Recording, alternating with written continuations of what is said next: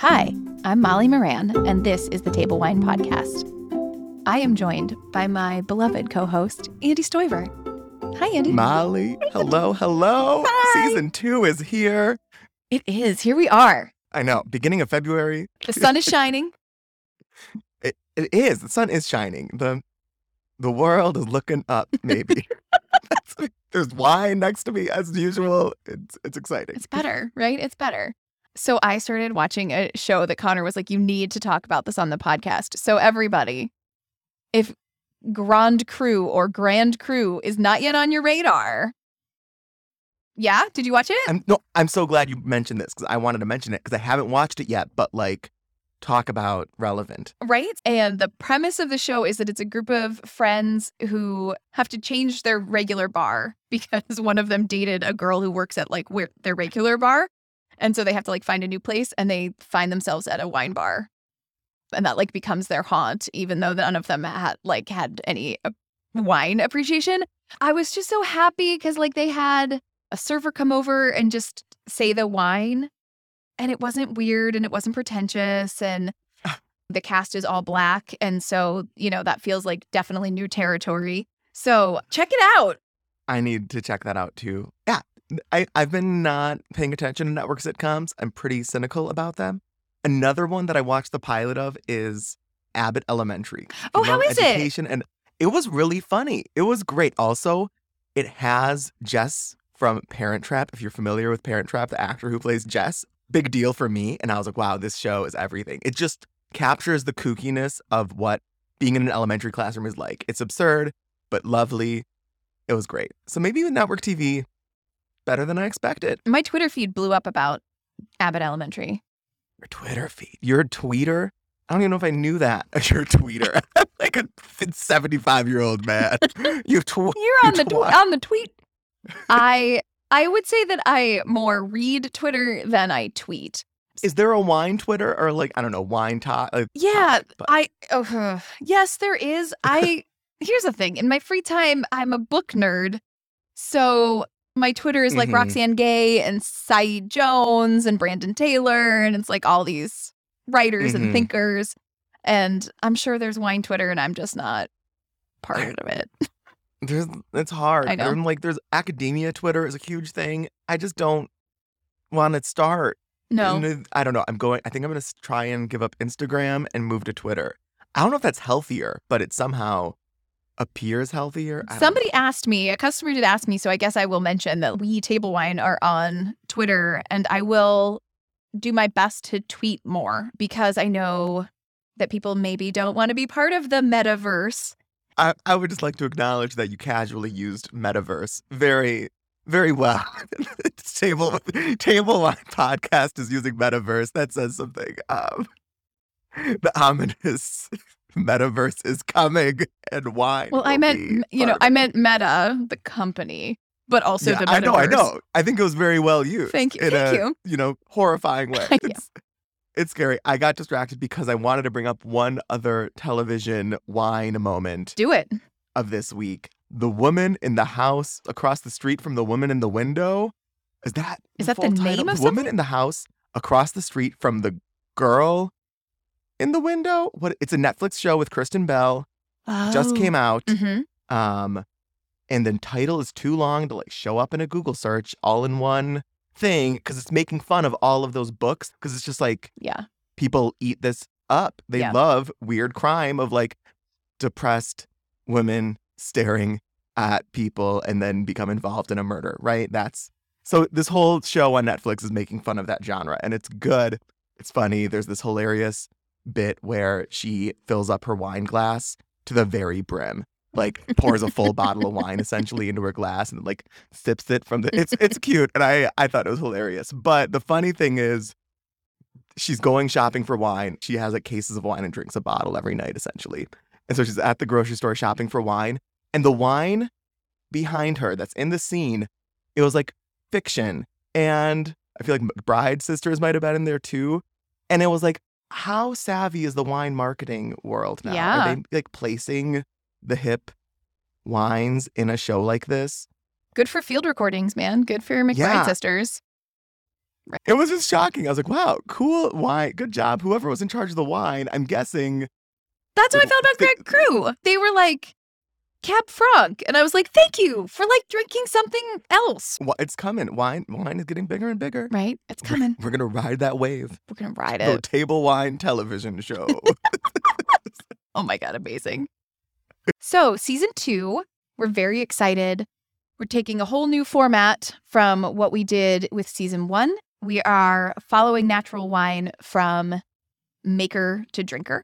So each episode, we're going to have an interview with someone along the way of how a natural wine gets made and into your glass. So for this first episode, we will be talking with a winemaker. And in subsequent episodes, we'll be talking to importers, distributors, retailers, et cetera, culminating with all of you lovely people. And now for our aperitif, a little bit of fun knowledge to wet your palate. Have you ever had a wine that is corked? Do you even know what that word means? Now's your time to find out. So there is a compound referred to as T C A. The actual name is trichloroanisole. And it is a compound that causes wine to either just kind of smell flat and kind of taste muted, not that interesting, but it can sometimes have the wine smell like a moldy basement or wet newspaper. I've heard some people say wet dog, that kind of thing. So it's not the T C A that actually smells like that. It's the way that it affects your olfactory senses. But either way, it occurs in somewhere between three and six percent of wine. The Cork Quality Control Board actually did a research about this, and they said about three percent of the corks that they test have T C A on them. It occurs most often because a cork tree has had a fungicide applied to it and then cork made from it and used in a bottle, and then that leads to this T C A B affecting your wine. So what does it mean? Well, it means that the wine, you know, smells like a basement and that you might not want to drink it. It doesn't have anything to do with price point, and it's not necessarily an indication of poor winemaking skills. There's a very, very small amount of wines that have T C A due to some other factor than the actual cork. So you can come across it in screwcap wines, but it's very, very rare. And it really is just kind of like more or less a luck of the draw until we start testing every single cork that goes into every single bottle. It's going to happen. It's why the server at a restaurant or the sommelier at a restaurant presents you with a bottle and lets you taste it before pouring the whole bottle to the table. They come to the table to do that for one, to make sure that they're opening the correct wine, right? To verify that what they have in front of you is what you ordered, but then also to make sure that the bottle is good. And when I say good, I mean not corked, right? So that tasting is not for you to decide whether you like the wine or not. And if you don't like it, you should send it back. It's to decide whether or not the wine is actually flawed or not. The other thing I just want to throw out there is that corked gets bandied about a lot when, anytime a wine has any flaw of any sort. And it is a specific thing. So knowing the difference between all of the wine flaws, you know, it's not a life or death matter by any stretch, but it can up your appreciation of wine, make you more knowledgeable, and make you kind of understand what's going wrong and why. So if you do come across a corked bottle, a bottle that tastes like um or smells like a moldy basement, a wine that just doesn't taste, you know, you've had it before and you know, like, this is not what this tastes like. It's kind of muted or weird. That's a time to bring the wine back to the place that you got it, or if in the case of a restaurant, to send it back.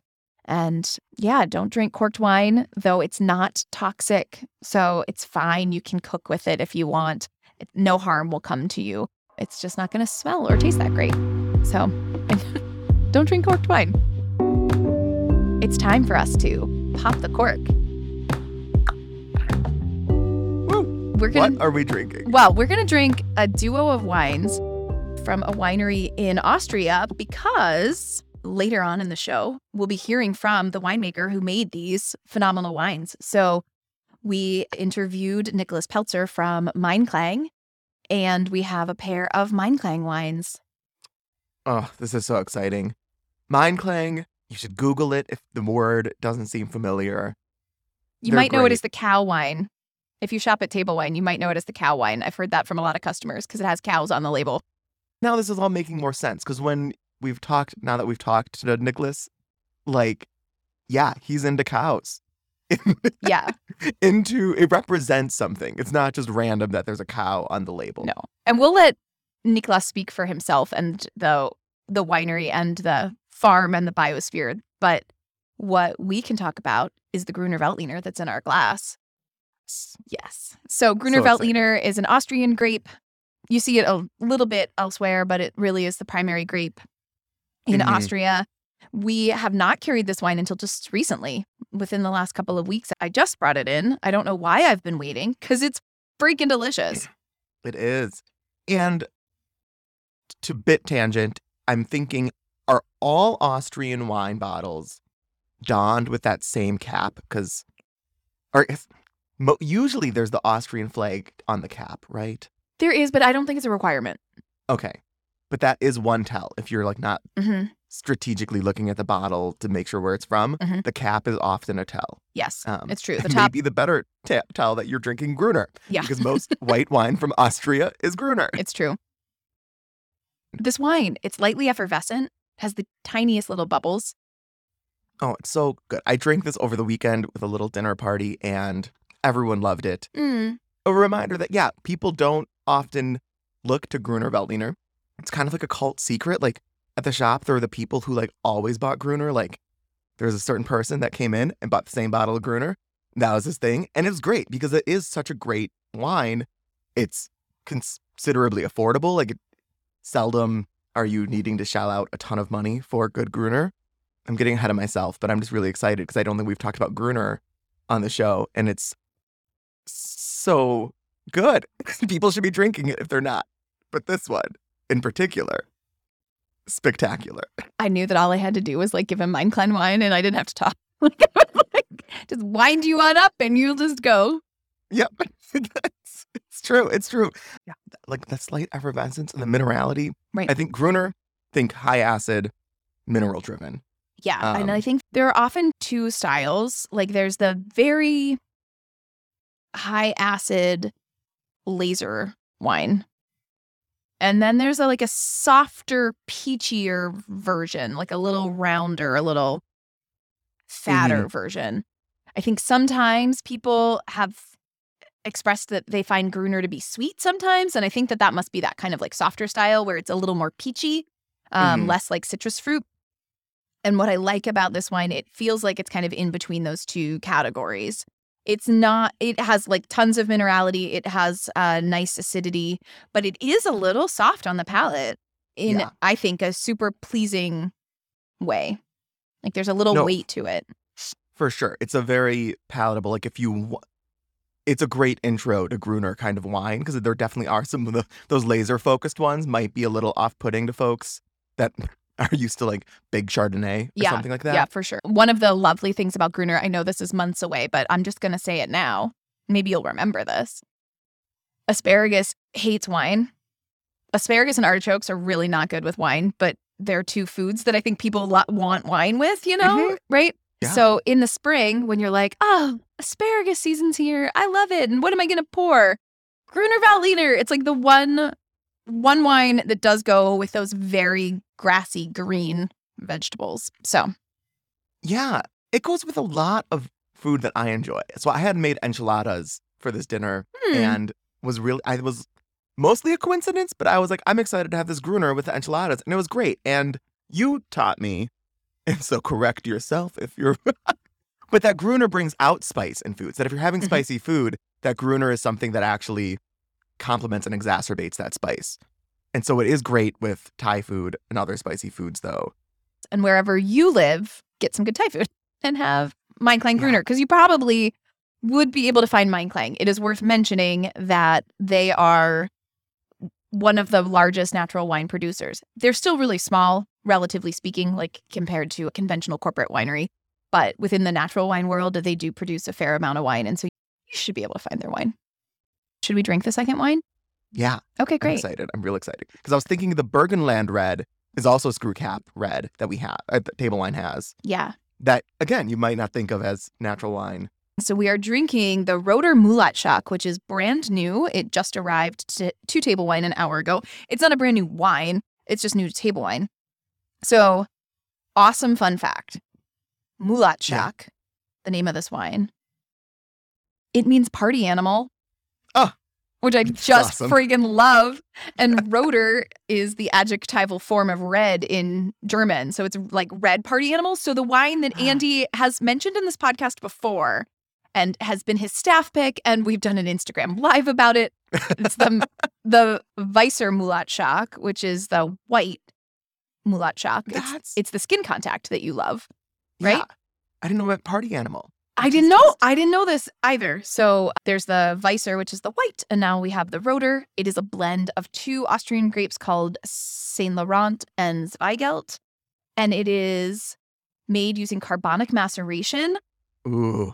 Um, ding, ding, ding. We talked about day. that in an earlier yeah. episode, right? So go back to season one if you don't know what the hell we're talking about. We definitely talked about it around Thanksgiving. Mm-hmm. And the, the white Mulatschak, that was my breakfast wine pick. Yes. Some cookies in the morning. That was what I said to go with. And so let's see what I think about this. Yeah. I feel like this is everything. Oh, man. That is, that's some party juice if you. It is. It's like so. So all season long, we're talking about natural wine from maker to drinker. And one of the things that we've seen so far in the interviews that we have done is that people who are in the natural wine industry are fervent lovers of, you know, like they really, they really love it. And not to say that people in the rest of the wine industry also don't love wine, but there's something like kind of giddy, excited about natural wine I've picked up yeah. on. Yeah. And I don't always feel that way. And I am not going to put myself in the category of natural wine people. Like I, I'm, I don't know. I'm somewhere in the mix. I'm, you know. But mm-hmm, but when mm-hmm. I taste a wine like this, I'm I get very excited. I like can picture myself on their beautiful farm in Austria. It's really reminiscent of something that I've never associated with wine before, and so that's exciting to me. That is exciting. I love that. There's plenty of black and red fruit on this wine. It's very bright mm-hmm. and lively, but there mm. there is like a mineral earthiness to it as well that is just delightful. And there's just like what. What is it? I got it. Okay.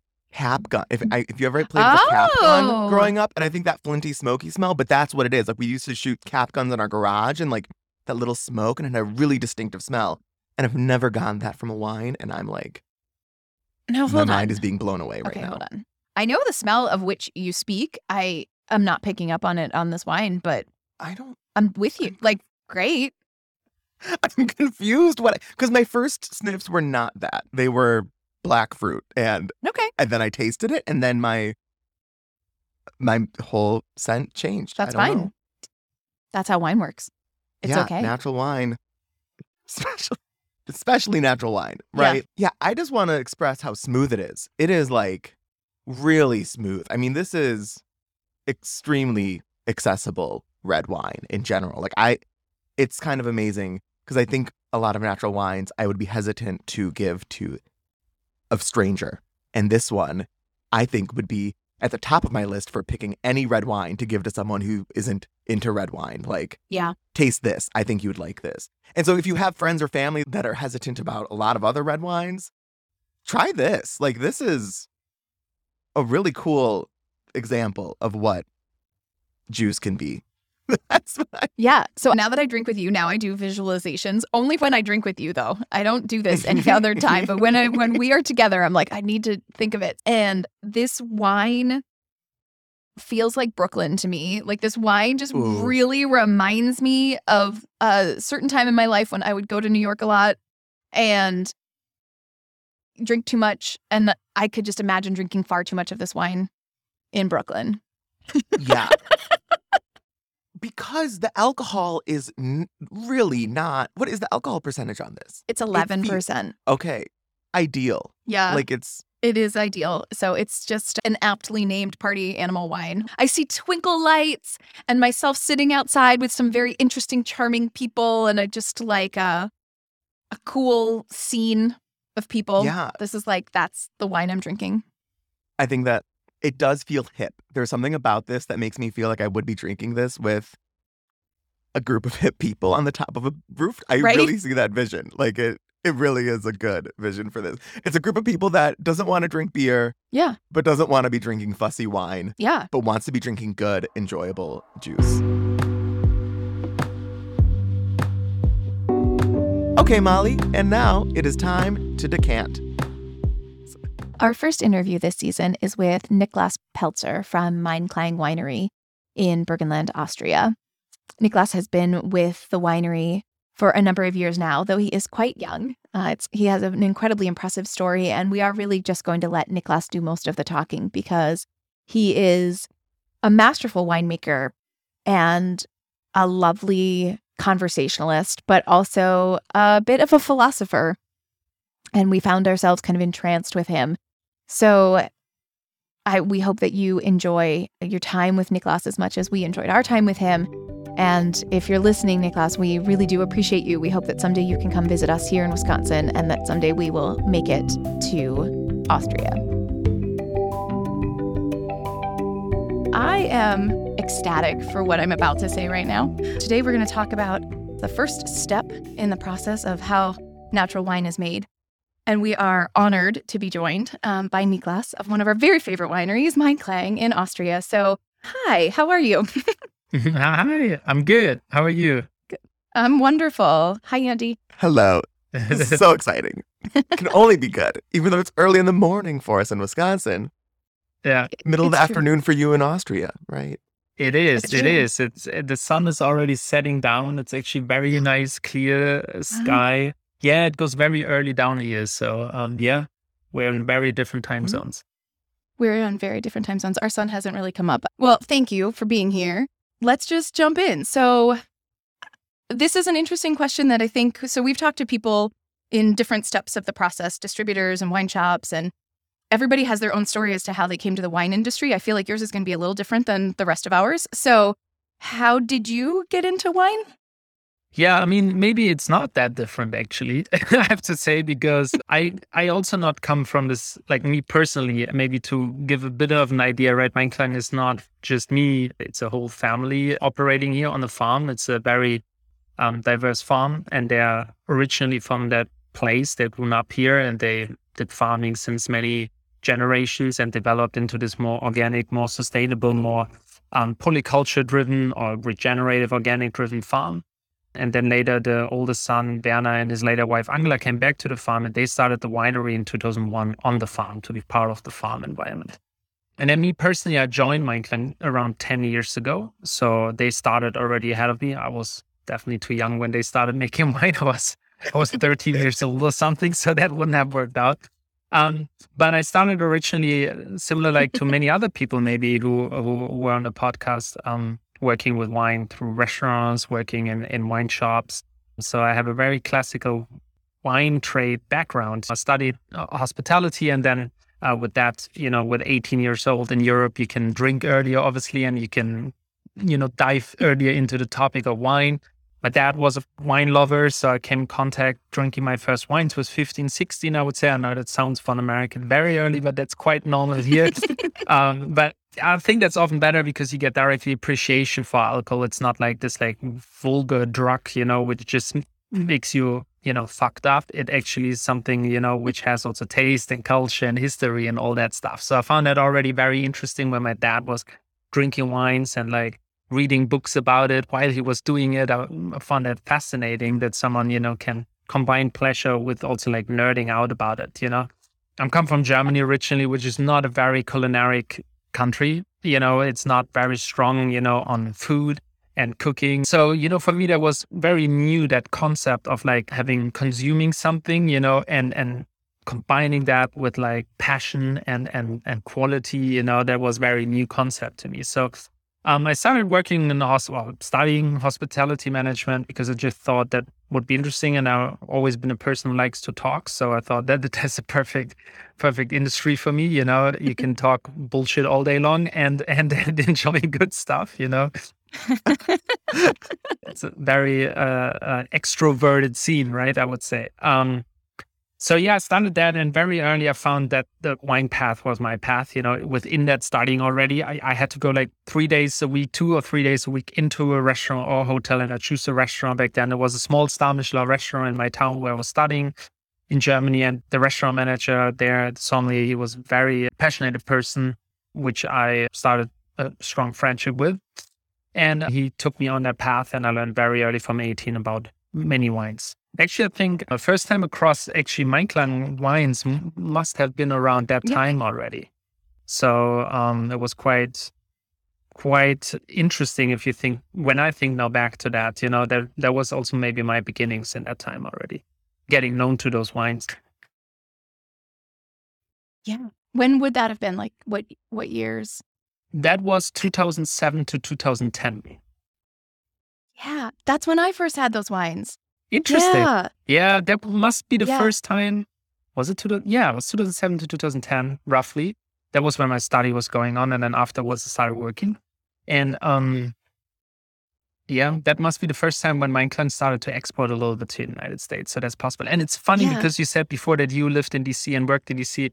One of our first markets was D C, Virginia, and Chicago. Yeah. That was the two first markets. We were for a long time not in New York or California or something. It was actually those quite odd markets, you know, for, for our wines. You know, if you would think fifteen years back ago where no one was drinking natural wine besides New York maybe, and maybe it's San Francisco, right? That was that was pretty much it. So, yeah. And then after that, I started working much deeper into it. I did my sommelier also in that study uh, at the end then of it. Um, so it was clear for me I want to work with wine. I worked at a, um, at different restaurants over Germany, more in the fine dining sector, and, and came across already with more organic leaning wines. It was for me a very natural process. I think that's for me very interesting. I never was like, oh, cool, natural wine is my thing. I, I dive into that. Um, I naturally just started to like more pure natural wine was not a thing, two thousand seven, eight, nine in Germany. But you know, when I was drinking a biodynamic made wine or, or just wine with vibrancy, I felt directly more, you know, connected to that. And and that was never, I wasn't questioning it that much, you know.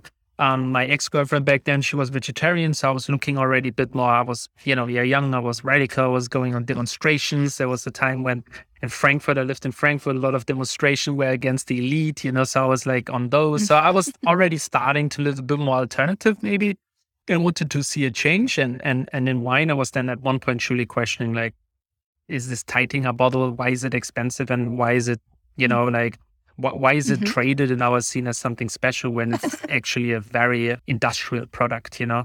Um, and then I moved to England, and that was the eye-opener for me. That's where I f- first time met Werner, actually. And, and um, but I was working as a sommelier at a, at a small brilliant chateau hotel, and um, was that I had sommelier, and I had access all by sudden to these beautiful natural wines. And that's where I really understood what natural wine is, what biodynamic wines are, and read a lot, dig very deep into that. And then coming back to Germany, I was working for a wine merchant at the same time, but also started making wines with some friends. That was like, I was helping more or less, you know, I was going into vineyards. There's uh, Brunt, he's a good friend. I don't know if you know him. Um, mm-hmm. With them, yep, you yep. know, I was, um, I was working a bit, and uh, they were like, you know, different people inspiring in a way. It was very early. Natural wine in Germany was not a thing. I don't think it's even nowadays really a thing. You know, it's starting slowly, but it was very slow. And um, I was still pretty young, but then I met Werner in Vienna just for fun. I called him up because I remembered him from England. I was like, hey, we come for a trip to Vienna. So we met, we spoke about a thousand things and just had wine, you know, not working mm-hmm. together or something at all. Next time he invited me to come to the farm. I came down here. And then, yeah, a week later, he called me up and asked me if, if I want to come down here, live here, and work with him. And and that's that's how it happened. That's awesome. Yeah, I think they needed also a bit like this outside world because they are very farming oriented. And that's, I think, the asset and the beauty of, of Mein Klang. That's what makes it authentic and special and unique.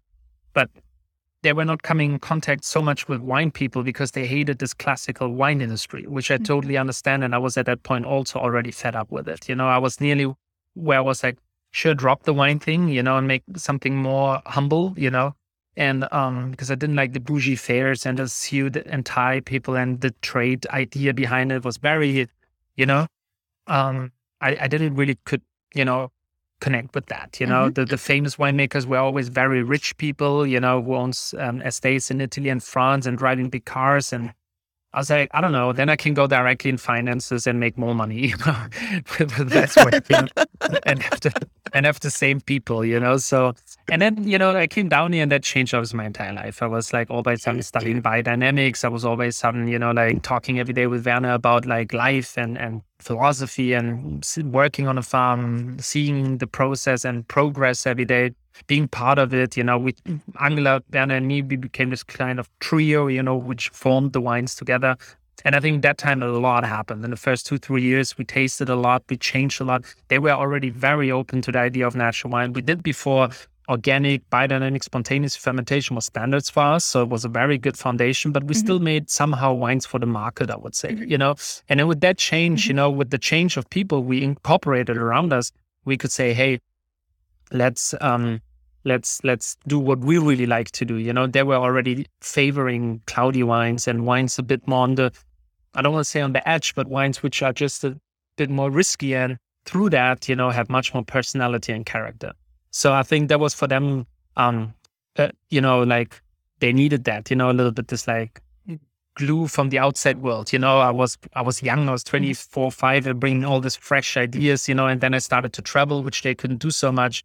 Uh, they have four children. Back then they had already three children, you know, an entire farm. So they can just like go to different wine fairs and places, you know, and, and, and check out and get inspired. So that was a lot my job in the beginning, you know, a job, but I was like very out there, you know, and try to understand what we can do here with our profile from the wine part, you know, on the farm. Um, yeah, that was now a long story how I came to wine, but. No, it's wonderful. It's funny how similar actually. How similar it is to the other stories we've heard, right? It feels like uh, restaurants and wine shops are how we all get going, right? Yeah, super interesting. So how many years total were you working in restaurants and shops before joining Six, Mein Klang? Seven, seven years, I would say. Okay. Yeah, seven years. Yeah, I was nineteen. I was already like, you know, I had a group of friends doing blind tastings and stuff. So we were... I was lucky or fortunate to be very early on. So before before we um, got on the call with you, Andy and I were chatting about like, what is a day in your life like, like at this time of year? So like, what is happening at the winery in January? First, you can imagine we are not a small five hectare winery where this person makes, you know, everything the and goes through a process. Um, Which was also always for me challenging. You know, we have a certain size and we are a diverse farm. So you have your roles and your functions, you know, and that somehow has to work. Otherwise it will be a mess, you know, it cannot be that everyone says, oh, now I do that and now I do that and now I do that, you know. Um, everyone kind of has their role a little bit, you know. Um, it's it's a more quiet time from the outside, though we have winter pruning going on. We have a strong team on that. Um which goes and, and prunes our, our vineyards, which is a very nice work and job because you have not the stress, you know, in a way. Of course, you have to get done before, uh, you know, it gets too warm, but it's not like a, we have also not long winters, but long enough winters that you can have a, in a way, not stressful pruning. Um, so that is going on now. And, you know, you have a lot of new orders. And so there's a lot of like internal stuff. Also, I have to say a place like that, we don't have this classical rhythm. Every year it's something new. We open a farm shop in Vienna next week. We have new gardeners mm. employed. It's a beautiful diversity happening on the farm during COVID, actually. We have two full-time gardeners and started a five-acre market garden with hundreds of varieties. We have uh, a baker full employed, a chef, two friends of ours, you know, where we already in the past were thinking to do projects with, you know, to bring to the people more of the farm goods, because everyone knows us from the wines, but we also want that people understand the wines are just as good as the other stuff on the farm, because that's the idea of a holistic farm. That's the idea of biodynamic farming, not just highlighting this elite product, which wine at the end of the day is, right? So for us, it's important that people can also obviously locally, but at one point can eat the meat from our animals, can, uh, you know, taste the flour f- from our grains and so on. So that all developed during COVID in the last two years. And we did a pop-up farm shop last summer, the friend and me, just the two of us. It was very cool, um, very rock and roll like, you know, and at the end of it, we made also some very cool um, pop-up restaurants. So I was standing pouring wine, you know, like, and from friends also wines. And um I just imagined that in America, that would be the biggest thing ever, you know, but yes, yeah, right. Um, um, and he was cooking and it was so cool and we had loud music and it was very fun. And um, yeah, out of that, you know, we started to create that idea of a fixed farm shop. And now we open a proper place with a bakery in there. We make all of our flour by ourselves with our own grains and then bake by ourselves in the shop. It's a wine bar. It's a coffee shop. Um, it's uh, you can buy fresh meat, you know, and, and, you know, a lot of vegetables and pickles and ferments. So that is a lot happening now. That's amazing. Good luck. That sounds really magical. Yeah. You wear, it sounds like you wear a lot of different hats that it would be misleading to think you only are working in making wine. Yeah. yeah. Yeah. No, that's that's exactly what it is. And that's exactly how it is here. This is a tricky question, but how, especially the part of your job where you, you were speaking at the beginning, I think when you first came on to Mein Klang, that this process of reinventing and redoing some of the products in line. And like, what does that mean? Like, it feels very abstract, at least f- from my perspective. And I think many, like, this notion of tasting some wine and then figuring out how to change that. How do you make sure the changes you're making are going to be popular or desirable? And what goes into that? Like, I think a lot of it goes around taste and like how how do you negotiate your tastes, popular taste, and then ultimately the wine you're making? I think that's a very good question, and I think it's a very um, volatile thing. You know, it's it's it's a very fragile thing. You know, I don't think there is a clear answer to that. And I think first and foremost, it's um, trust. You know, uh, I think that's something which is disappearing in our si- society. It's something when I came here, I learned a lot. This in deep trust in the nature, in um, uh, in being connected to something. You know, that things go well. You know, not getting all the time. I think we're living really on the nerve nowadays. You know. Um, And my wife is American, therefore I can say that. But always when I travel to the United States, I feel like people there are even more so on the nerve because of the environment they're living in and the and the job mentality or the work mentality. It's um, I think it's very important that you can like focus on yourself, that you can come back on yourself, that you can like balance yourself a little bit, right? And then you have also a very solid foundation on making decisions. It's very funny sometimes when I discuss with Werner some very important decisions, maybe leading the company in directions. We're talking about it a minute, and it's a very emotional response from him, if yes or no. And it sounds like he wouldn't give a thought in it. In a way, he also doesn't, because it's like very rooted. You know what I mean? And then we talk about something which is more personal to us and has nothing to do with that, you know? And when, when a business advisor or a financial person from the Wall Street would hear that, how we talk, they, they would be shocked. They were like, that company is, is bankrupt in the next two months, you know, like, because, you know what I mean? Like we, I, in eight years, I think I never had a meeting here, you know, mm-hmm. like we talk just how it happens, you know, it's a very, again, that's challenging. You can imagine, especially from outside, you know, um, But it's, it, I think that what makes, again, that place unique, that makes natural wine strong, that makes biodynamic farming strong. It it would survive also the next five um, financial crises. You know, it's not so, it's not so built on, on, on, on, you know, quick responses and, and marketing and, and, you know, um, how can I shape and how can I make profit and this and that and bank people and consultants and advisors. And that makes you, that makes you crazy, you know, that makes you totally distracted. Um, from from your work, you know, and and so I think obviously now it's it's also easier for us because we have much more freedom nowadays. The wines are popular now; they weren't when I joined here. You know, ten years ago, people weren't asking for Mein Klang; no one knew about that. Um, but it was always this stress-free decision making, you know, and very big trusts, you know, in nature, in our wines, but also in the people. When when I started to go out. The trust they gave me also, it was amazing, you know, and, and how much trust they have also in that project themselves, you know.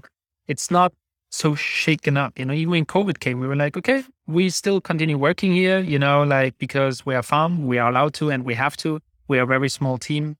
Uh, I think no one from us ever here got COVID. Um, and um, we just continue doing our thing, you know, and we actually were like, no, we employ more people. We're starting open a farm shop. Let's create artisanal flour. They're not afraid of, you know what I mean? Many people look at it, you know, we're like, oh my God, I'm losing everything. You know, the stressful reaction. Uh, then you just live in that your entire life, you know, and I think then, then you can't really be um, expressing yourself or neither certain creativity. I think you need freedom for creativity, you know, and for the wines, for the market and all that. Um, also that, I remember when I came, of course, I had my ideas, they had their ideas. Luckily that matched. Um, we could have stayed with making simple, good organic wines. You know, it was working. It was not not working. We were selling already quite good amount of wine, maybe f- under underpriced in my opinion, or under the value of the work, but it was working, you know. Um, but we changed so much, you know, and yeah, in the beginning, all of our customers were like, I can't sell that. I don't want to buy that. You know, we, we, we switched literally every of our importers. And, um, and I think, you know, now we found people who like want to work with us. So I'm, I, you know, like, and then with, yeah, from the wines, I don't know. I came, to, yeah, like Concrete White. I don't know if you know that wine, you know, we made a red concrete and then we talked about it. A lot happens also in harvest, I have to say, which is, again, a very fragile, volatile situation, you know. Werner comes in on T C A, like, let's do Trump, that, that grape's so fucking cool. Let's do skin fermented in concrete. Okay, fine. He goes on and we do it, you know.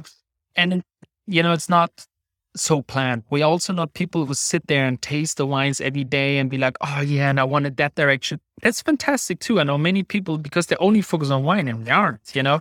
Um, but I think, again, then you use too much your, your mind and not so much your heart and your soul, you know, to do something, you know, I mean, but great music is not made in a lab, right. And made in a, in, in, you know, by overthinking it. The greatest music is always made very spontaneously and very uh, free, right. Every musician will tell you that, right. They lock themselves up in some cabins and making their next album, right.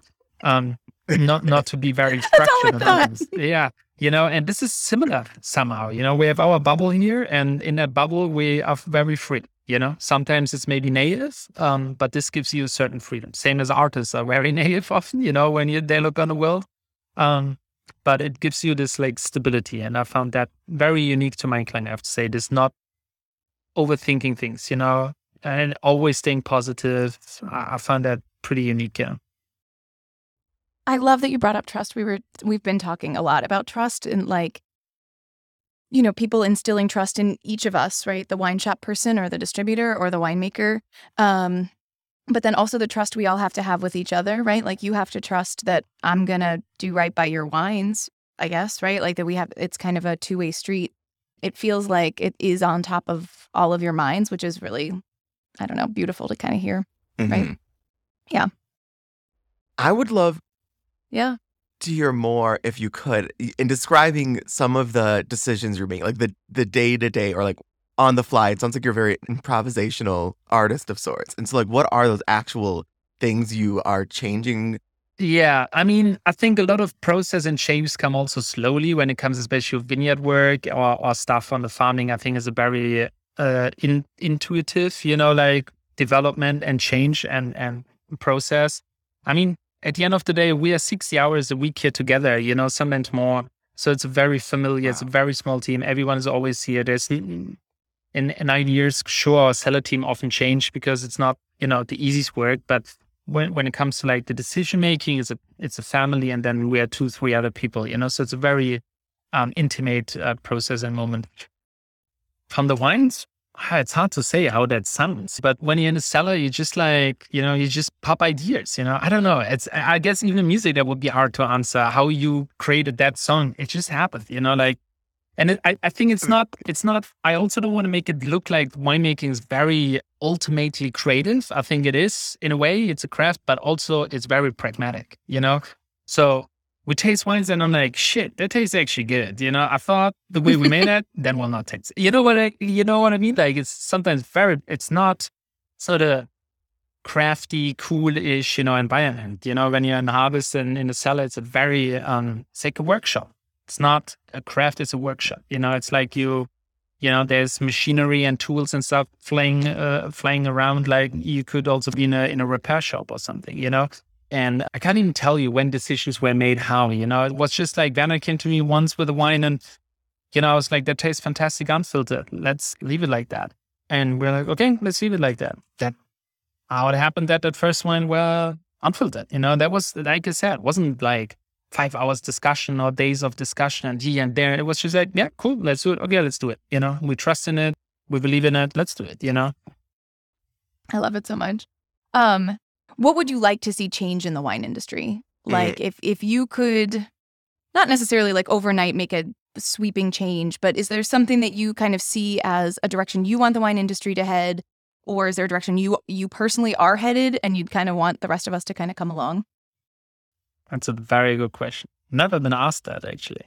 But um, I think it's very different if you talk about the wine industry in general, because I have very little opinions about that. I think the, the general wine industry doesn't bother me. You know, um, my life is way too small, way too precious to, like, you know, wrap my thoughts about what Gallo could do to make a better impact on the world. You know, I think the entire world will need in some ways a certain change, you know, and reset.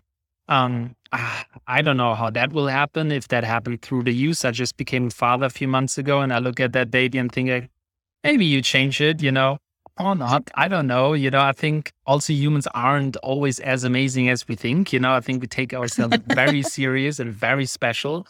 Uh, I don't think that we are that, you know, like what you see in the world overall, the entire world, I think uh, is doing better than they used to do, you know.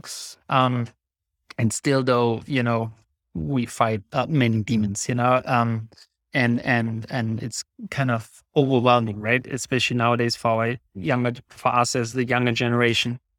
I think we want to change. We want a different world, you know, and I think it will happen somehow or the other. And I think the wine industry as, as itself uh, is related to that, because right now it's a capitalistic driven industry, period, you know.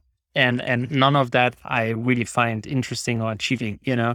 Um, so it would need for me a total reset, pretty much, you know. Um, mm-hmm. When we talk about the natural wine industry, that's where I feel home mm-hmm. and confident and have ideas and, and know where it's heading to. So I can just talk about this little hub we are in in the natural wine world. And I think for that, what I would like to see, I, I think, I think there's also too much criticism in that world, you know, and negativity. I think mm-hmm. overall, that industry is amazing and, and, and changed already so much, you know.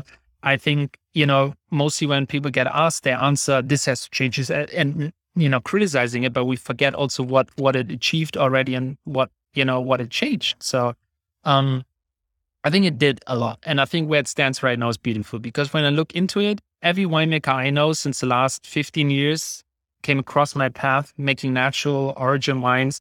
They were all having no money fifteen years, and now they're having all a very good life, you know, meaning that they can strive their farm, that they can maintain their, their workers, that they can inspire others, that they can, you know, feed their family, you know, and not the mom has to go and do three other jobs at the same time. You know, they don't have to be a distributor in the day and winemaker in the night, you know.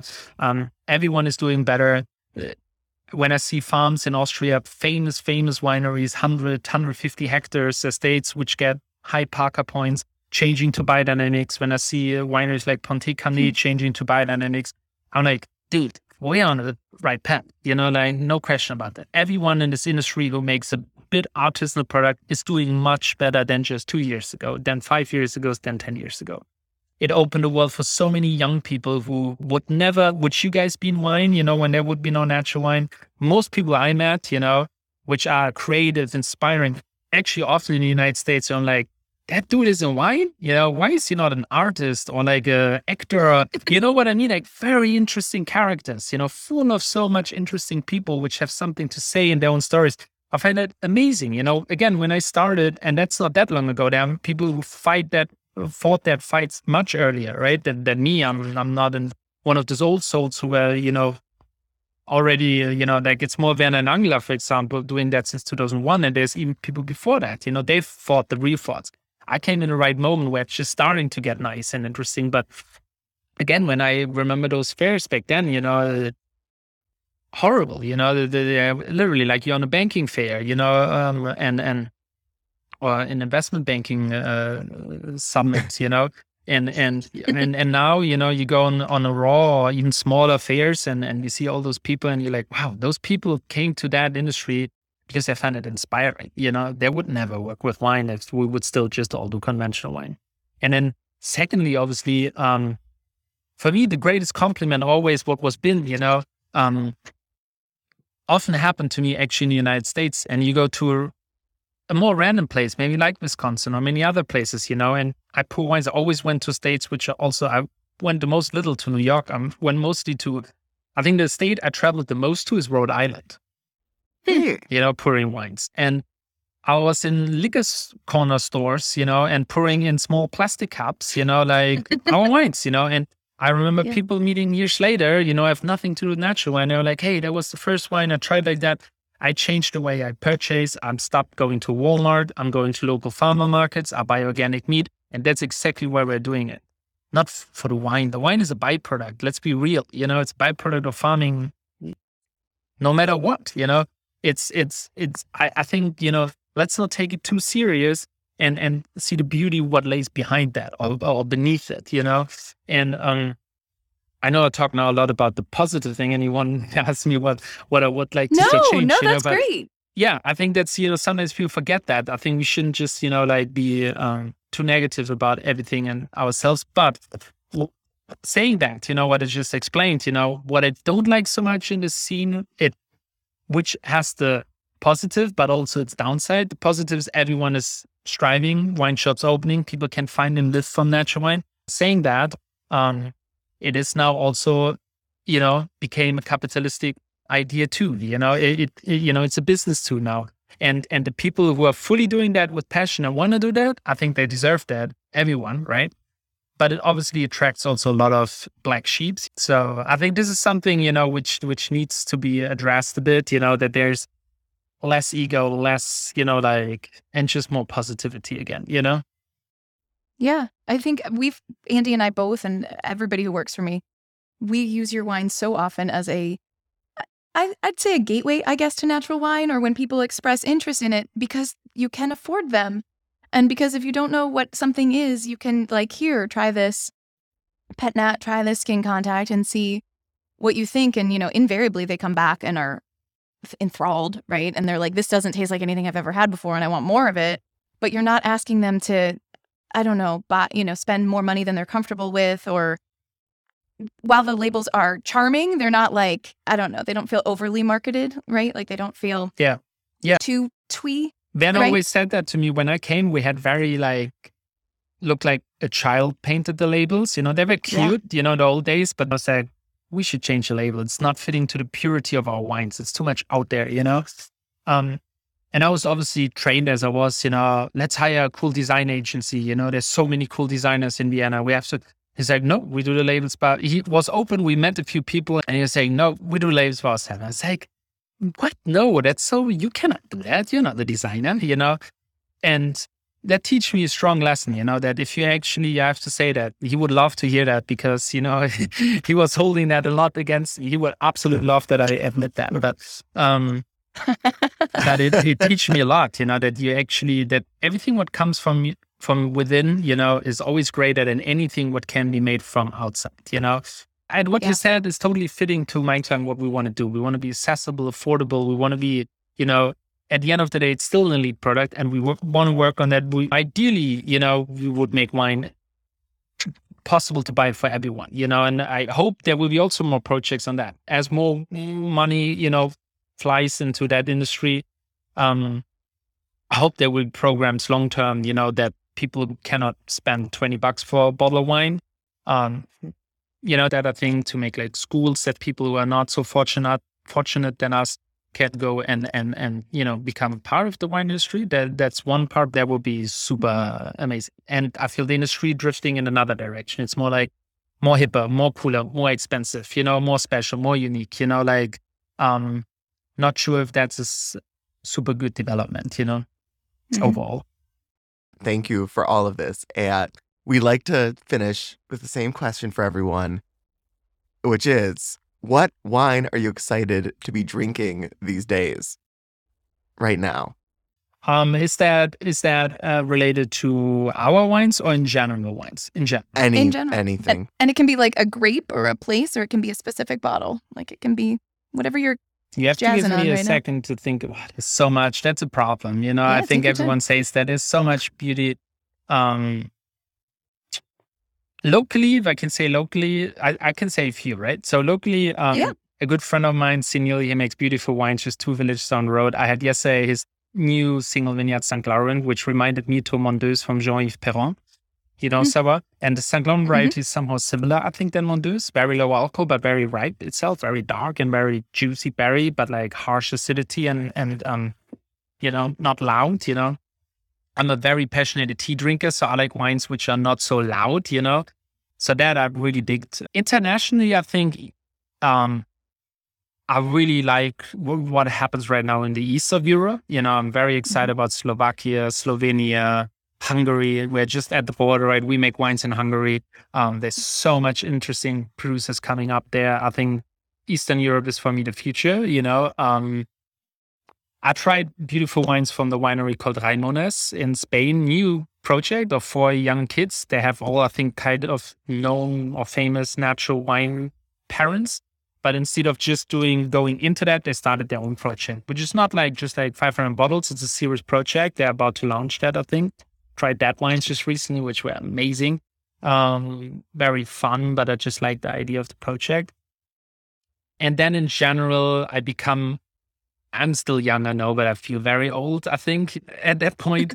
uh, maybe COVID made that, but I drink I drink more and more Piedmont, and I'm starting to really like classical, organic made, you know, original made, um, but classical Piemontese wines, um, like the winery Lo- Lorenzo Accomasso, uh, very hard to get wines, unfortunately, and very pricey. Or Capellano is another winery I very much love from Piedmont. Um, So Piedmont is, right now, I like more bolder red wines with the earthy eucalyptus vibe, you know?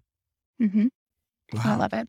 Just And I love the wines from the United States. I import some. That's amazing. Yeah, thank you so much for your time. For sure. Um, and your thoughtful answers. I feel like you were the exact right winemaker to have on. Oh, that's I, very I really, nice. I'm very grateful. No, I really couldn't think of anybody better. Thank you so very much nice. for being and here. And I hope to come out to Wisconsin, yeah?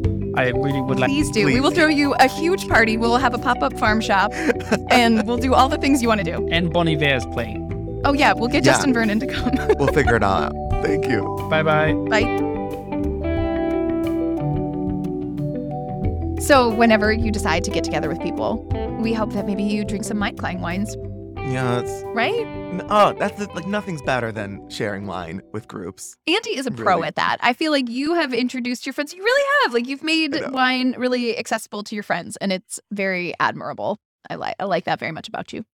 It's yes, thank you. Thank you. It's a good way to like, you know, carve out a space for yourself and a group of friends. Be the wine person. Anyone can do it. Start buying wine and bringing it to events. All it takes is showing up with wine and you become yeah. the wine person. Yeah. Yep. We are now turning to our nightcap, where Molly and I wind down. yeah. Okay. Um, question time. We're finally at maybe this place in the pandemic where we think we'll be able to do things. What is an event that you're looking forward to doing in a public place with lots of people? Ooh. So the Sylvee hosted the book fair. It was like adult book fair, and my husband's job was tied into it. And so, so we were going, and we got to the Sylvee, and there was a line around the building. Whoa! And I panicked, and I just I couldn't do it. And for professional reasons, Connor kind of had to go. And mm. he said, like, it was an amazing event. Like he was like, it was so well done. You know, what they had, the kinds of things they had going on. It was great. Yeah. I was like, this, I wish I could be just enthusiastic about it, but I'm like, oh, public space. Like, the Sylvie is this big music venue. And thinking about it filled up with people all breathing. And maybe there's great ventilation, but I just get like, mm, that's not yet for me. Yeah. And it's funny. The Sylvie is the last place I went for a big public event. So February of twenty twenty, Connor and I saw Iron and Wine. It's probably been almost exactly two years. And we had that moment of like, this is probably the last thing we'll do. You know, in our minds, we were like, yeah. for a while. And now it's like, I don't know when I'll see live music again. So when you ask, like, what's a big gathering? I've been kind of circling around wanting to have dinner parties or like a salon where like I, even if I'm the host, I only know sixty percent of the people. But the other forty percent are very interesting people who've been brought there for a reason, and we're together, like we're gathered purposefully. and like kind of exchanging ideas and thoughts with each other. I know that sounds like kind of super nerdy, but I just have this idea of getting people together with purpose. That sounds ideal. I love that. I love a salon. All of that. Wonderful. What about you? So I think we're in similar places on how we feel and why we're yet not ready to go into public big spaces. And I had the experience of booking tickets to see Spider-Man a like month ago and then canceling them because I like freaked out about Omicron. And I love movies. I worked at a movie theater in high school. And I think it's those little things of just being able to go back to the movie theater without having to worry. And I love crowds in a movie theater. It's special to me. I love that sense of community of everyone coming together to watch something together.